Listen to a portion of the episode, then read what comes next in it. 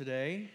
Melissa is in a uh, retreat, and uh, the Palmers were available, and it's good to have them return home. And uh, we miss them, and uh, told them they're always welcome. So maybe they'll come back sometime. Coax them into it, right? So, well, uh, before we start, um, just wanted to share one, one thing real quick. Yeah, I got time. Good, good, good. Uh, went to a conference. Actually, uh, I heard this guy speak at district assembly. Some of us did. And uh, so uh, we had him back in August. We took some of our leaders to this com- uh, to hear a guy named Daryl Kripe speak and, uh, you know, when I heard him speak at district assembly, it wasn't, you know, it, it's a speaker at an assembly that you're just kind of there because you're supposed to be there, and that's hard um, because there's a lot of things on your mind, and sometimes you just want to go home after you've been there a while, right? So uh, I heard him on that Sunday. He, he was giving his testimony about why he started giving this talk. And it was because he went to church and it was because he was at a church where the people and the church was real. And the people talked about their real problems. And it wasn't they just plastered the smile on their face and everything was great and all of those things. And then they all went home and their lives were a wreck. And that stuck in my heart a lot which is partially the reason for why we're talking what we're talking about. But um, I want you to know that that's the kind of place that we need to be. We need to be a real church. Because believe me when I tell you that your pastor, the guy who stands up here, he's not perfect. Amen. You're welcome. And I struggle with a lot of stuff. And I mess up and I make dumb decisions and I don't do things right every time. And I fail a lot. And I struggle with that. So I want to be real with you. And I try and share those things sometimes when I speak. But that has to come through in all of our lives. So when people come, here or when you encounter people out there, they need to know that we're real, but we're also real Jesus followers. Does that make sense? That was for free and had nothing to do with what we're talking about, except it has everything to do with what we're talking about. So if we drop a rock, say, yay big, into a lake, and you're going to get to watch it, okay? I didn't do this, I found it, okay? It makes some ripples, right? Even in slow motion, okay? And those ripples, they kind of drift off into every direction. And it's oddly satisfying. Just watch the screen while I talk, okay? It's oddly satisfying, maybe because, you know, the ripples, they're coordinated, okay? They're they have some, some symmetry to them. They're symmetrical, right? Maybe it's just because I'm weird. You know, it's very possible. That's why it's oddly satisfying. But it's cool the way it works. And if you throw a rock in the pond, it's the way it works. No matter how big the rock is, the ripples happen. But even as the amount of energy diminishes uh, going across the pond, regardless of how big the rock is, they, they, have the same effect all the way across. They just, it just decreases, right? There's a physics lessons in there somewhere, or a physical science lesson, or something. I'm not qualified to teach that. Um, I'm barely qualified to teach this. But the effect that the ripple has on this pond and the effect that a ripple has in our life is not lost on us today. At least I hope, okay? So if you want to turn in your scriptures today to the Gospel of Matthew, it's the first book of the New Testament.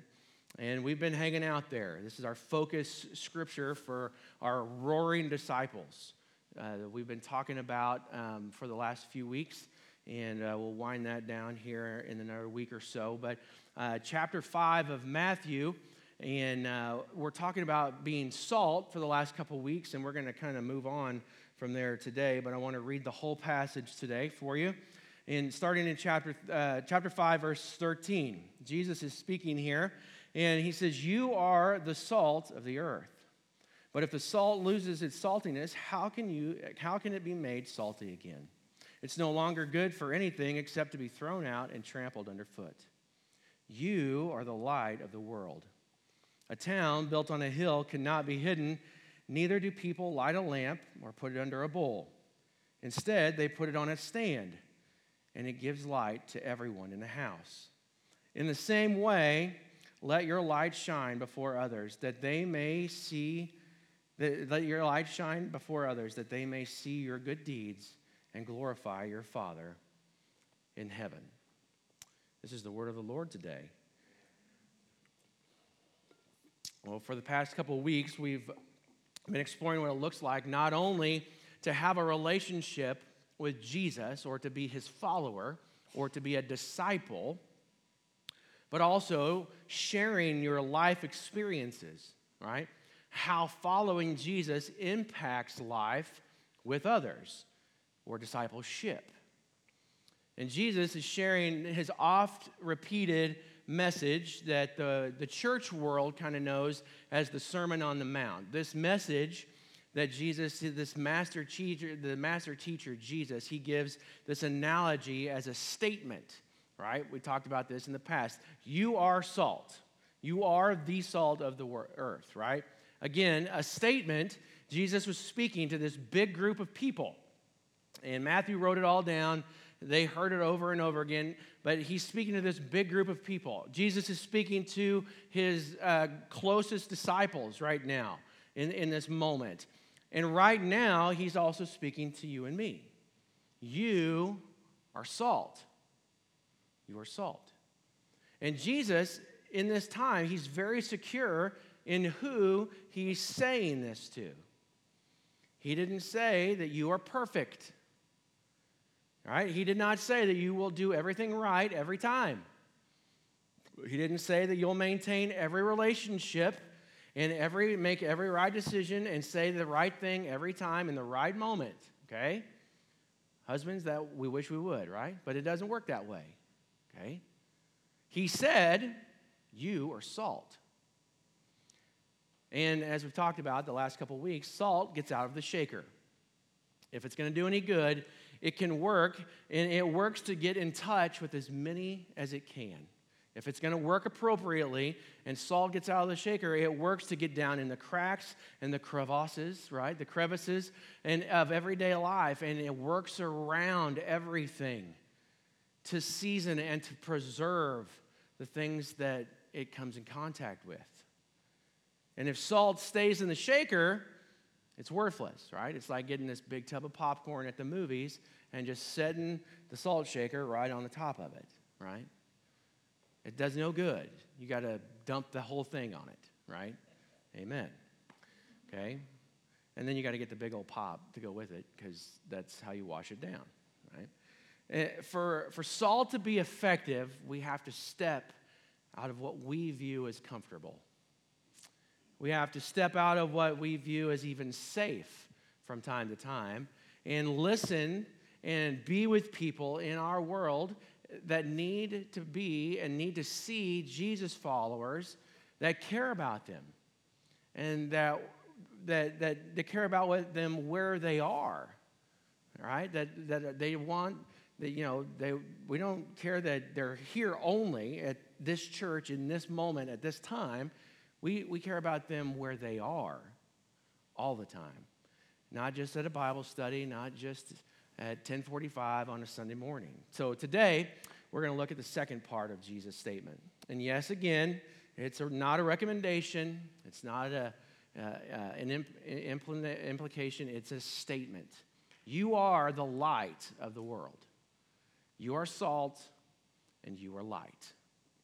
So, to get a bit, uh, a little bit of a frame of reference for the power of light in Scripture, um, we get the uh, we, can, we can do this by flipping over to the Gospel of John real quick. So, if you want to, you can um, look at John chapter 1 with me. Um, I'll read it for you here in just a moment. Um, and, and, so, John starts off with the, the creation story, the, the, the, the story of Jesus' birth, right? But it's a little more metaphorical. Uh, Jesus' arrival on, onto the planet. You know, Matthew's account is all gene, genealogical, and Luke's account is the actual account we always read at Christmas time. But John, he kind of gives more of a metaphorical uh, account of Jesus' arrival, and it revolves around light. And so in John chapter 1, starting in verse 1, he says, In the beginning was the Word, capital W. That's important. And the Word was with God, and the Word was God. He was with God in the beginning. So that's two full verses, and he says exactly the same thing. He just says it forwards and backwards, right? Verse 3 Through him all things were made. Without him, nothing was made that has been made. In him was life, and that life was the light of all mankind. The light shines in the darkness and the darkness has not overcome it. The light shines in the darkness, and the darkness has not overcome it. When I was in college, or just out of college, Ron and Sharon Jackson worked as the pastors at College Church. Uh, they, were the, they were pastors to college age kids at College Church of the Nazarene um, at Mid American Nazarene University. And uh, I worked as an intern for them. And every summer, we would take a, um, a canoe trip slash camping trip, something along those lines. And during that time, um, somewhere like in southern Missouri, Clinton, Missouri, on the Niangua River. And one of the best parts of the trip is that we got to drive through Tightwad, Missouri. Anybody been through Tightwad, Missouri? Yeah. It's, I don't know why I brought that up, but that's a funny name. So that's why. Um, but Ron, he would always send out a packing list, right? You're going to bring, bring, you don't want them, they're college kids. And they're smart kids, but not when it comes to knowing what to pack stuff, because moms usually do that uh, for them. And so bring a sleeping bag, right? Bring a tent, bring your swimming suit, extra clothes, bring your flash dark. And you go, right? You had to bring your flash dark because everyone wants to use your flash dark all afternoon so you can create some darkness. Everyone uses your flash dark, except the thing is, flash darks aren't a thing because you cannot create darkness. Because darkness does not have the ability to overpower light, period, right?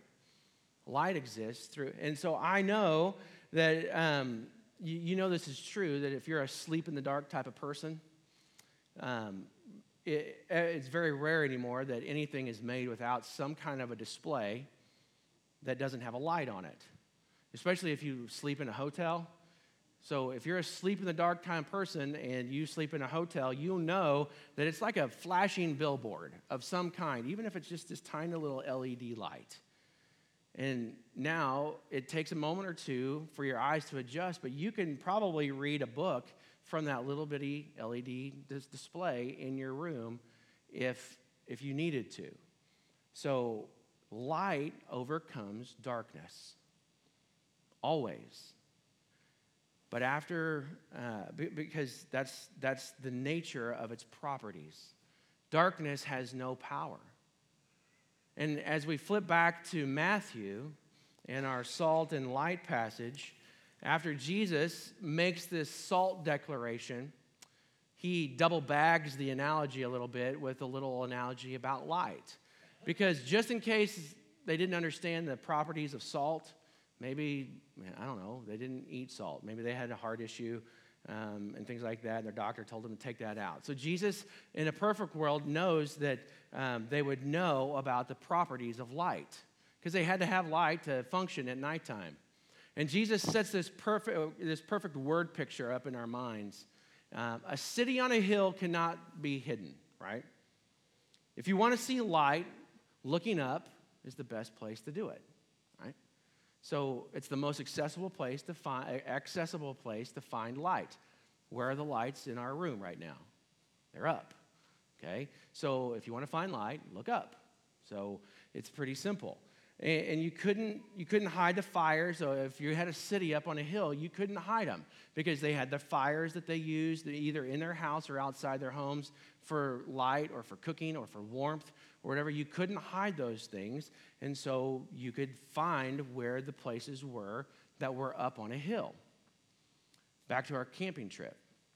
We would establish a, beachhead, usually, our camping site, and we would set up by the river, and we would have a camp kitchen always. Uh, we traveled well, all right? When, when we went with Ron, you always travel well, and there was always great food involved.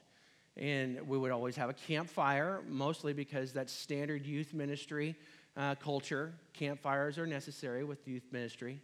And, and around, we'd also have a kitchen area where we had tables and a grill would set up to cook, and we had multiple lanterns. And those lanterns would be where? On the ground? No, right? They would, you know, B Hunt, who was the camp cook, our, our camp chef, would rig up four poles, and we would hang those dudes seven or eight feet up in the air, and we would hoist them up, and the light would shine way up high, and the bugs would stay up there while we were down here, and it was awesome because light overcomes darkness every time. The higher the light, the further it goes. Get up in the air, get light up in the air, and people can see it for miles, right? Like case in point, airplanes, they fly five miles above the air, uh, above the earth. You can see those lights popping right by, no problem, right? right? The closest star in the earth to the earth, you can see it just fine, and it's 25.3. It's, it's a long ways away. It's this many it's, it's this many miles away. Go ahead and put that up. It, it's that many with uh, 11 zeros behind it. I don't know how to say that number. So there you go. Um, I, I, don't care. It's a long ways. Um, that's all you need to know. You can see it fine, right? Just look up, right? The sun. You ever have trouble seeing the sun? Never, okay? 93 million miles, I can say that one, away. The sun is so visible, in fact, it's so high up on a hill, as Jesus would put it. It shines so bright that multiple things in our galaxy reflect the light of the sun so much. For example, the moon, which has absolutely zero light. There's not one fractal of light emitted from the moon. It's got a 100% darkness, but it reflects so much of the sun that it looks like it lights up. Light overcomes darkness in such a powerful way that it cannot help but be impacted by it. Darkness cannot help but be impacted by the light.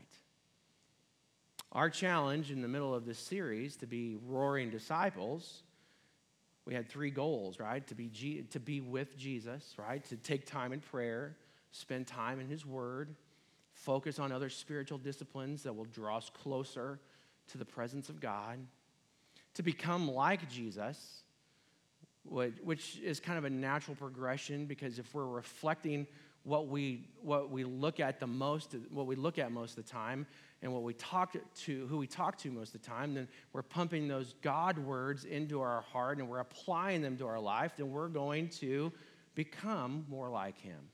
Then we constantly are speaking that's the way it's going to work. We're going to become more like Jesus. And then we do what Jesus did. And that was the hard one. We talked about that all last week. The hard part is doing what Jesus did spend time with sinners.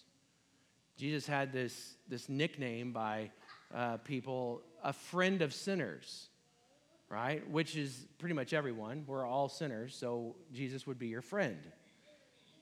But he did this all while not judging them which is hard for us.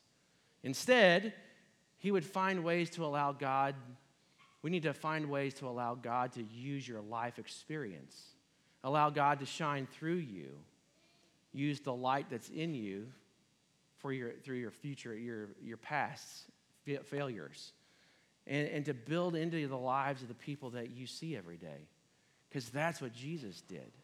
He didn't have the failures, but he still built into the life of those that, uh, and their failures.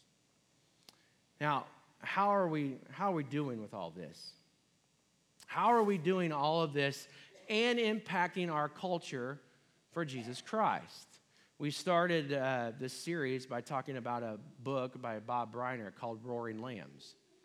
And it, it kind of centers, it, it's kicked off by this quote that he had that, that Christians are pretty much a non entity when it comes to shaping culture. Well, he wrote that 30 years ago. And so he, he starts to ask these questions again How are we doing now?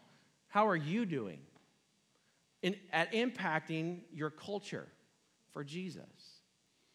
How are we sharing and living this out as individuals? How are we sharing and living this out as a church? Okay, so here's a couple of questions for you to mull over. Um, Bob Briner wrote, he wrote the questions. I kind of reformed them because, again, 30 years ago, so they're a little antiquated. So I kind of made them a little bit more modern, but um, know that he's really the author. I kind of paraphrased them so they seem a little more 2023 ish than 1995. So, who's supplying the salt of the gospel in your town? Who's supplying the salt in Emporia?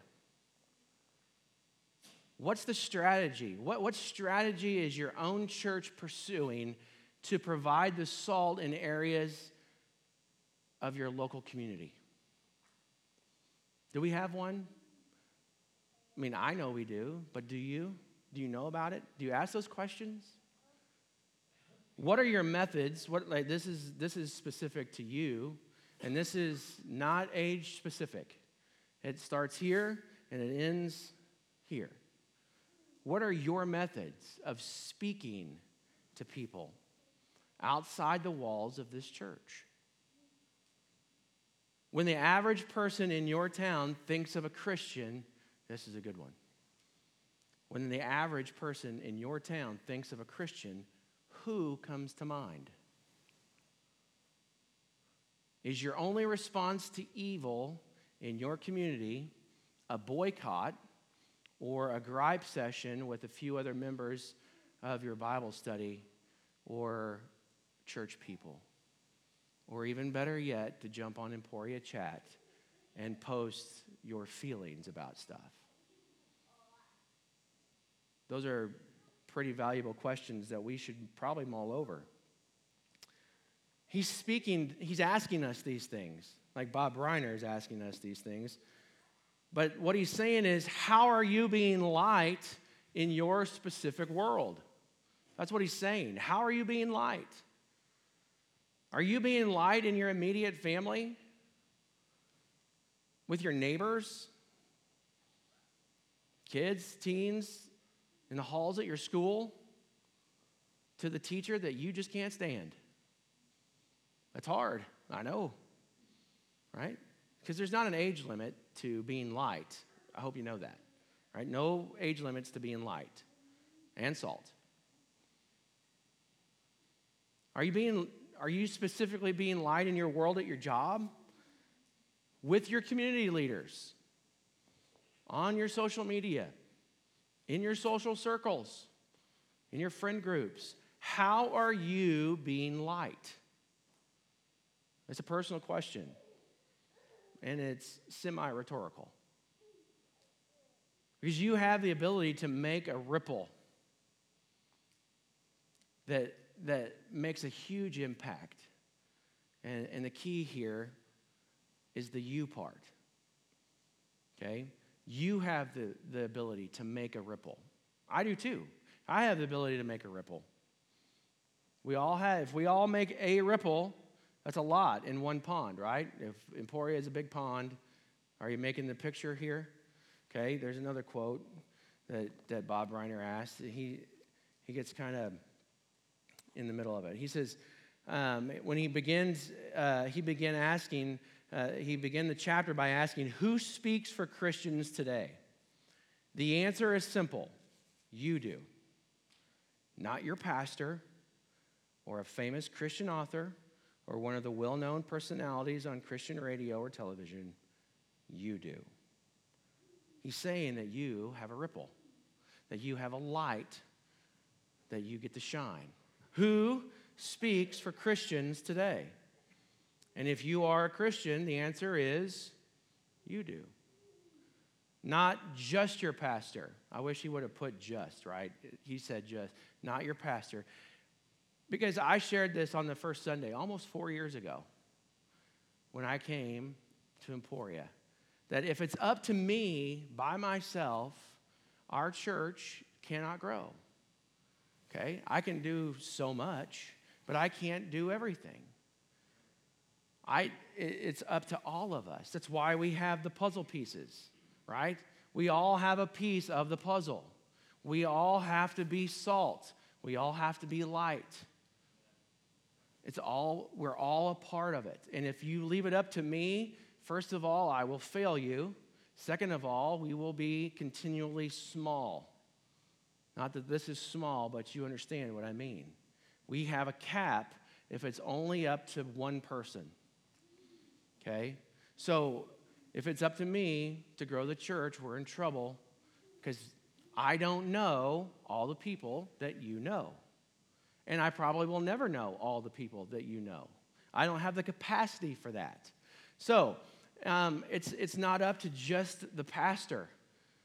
It's, it's, it's, all, it's up to all of us to be light. It's not up to just a famous Jesus follower, right? It cannot, we can't just rely on throwing a Max Lucado book at, at somebody and saying, well, I hope, I hope this works for you. Okay, read it. It's inspiring. It's good. And I hope it works for you. Okay, nothing wrong with Max Lucado. Good dude, good books. Or hoping that a, maybe a, a Tim Tebow YouTube clip of him preaching at the Passion Conference is, uh, you know, as he speaks, that he speaks for all Jesus followers. Okay, because he was, a, you know, was a former athlete, Heisman Trophy winner, played for the Bron- Broncos. Sorry, Marlene. I, could almost couldn't do it.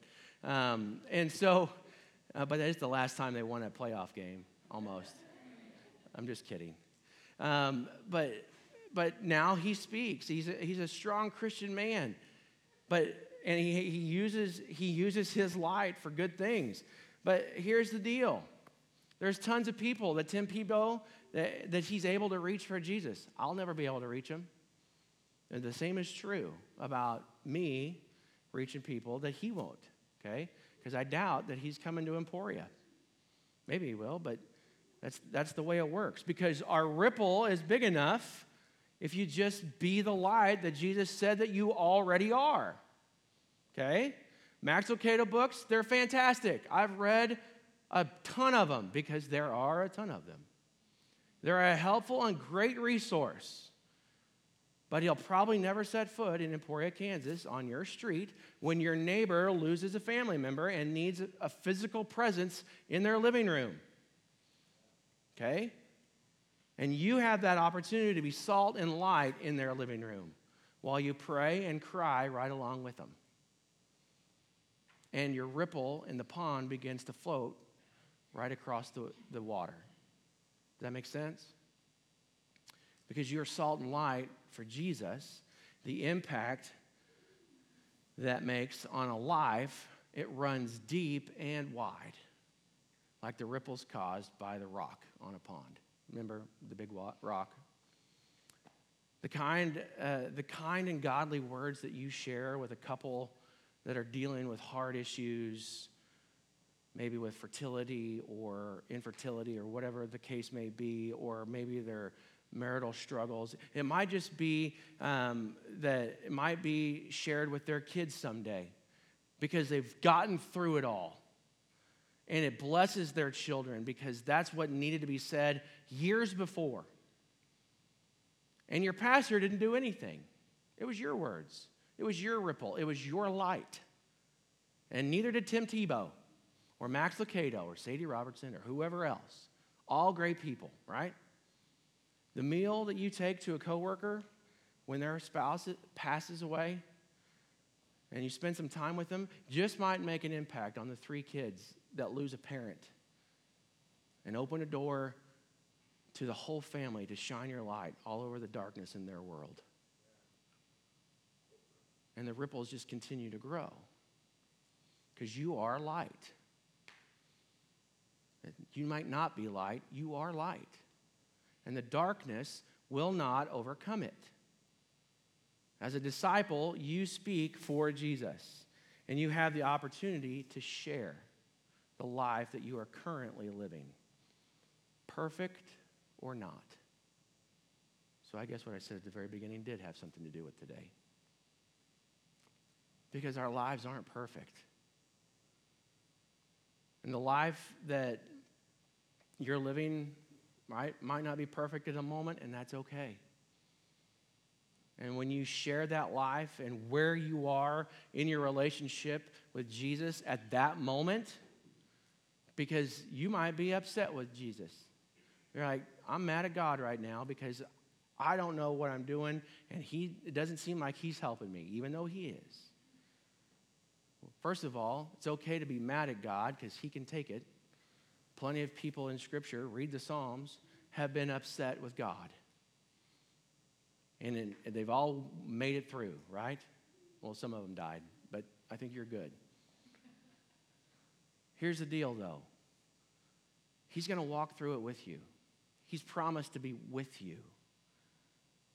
And when you share that life and where you are in that relationship with God, the salt's getting everywhere. The light is shining everywhere.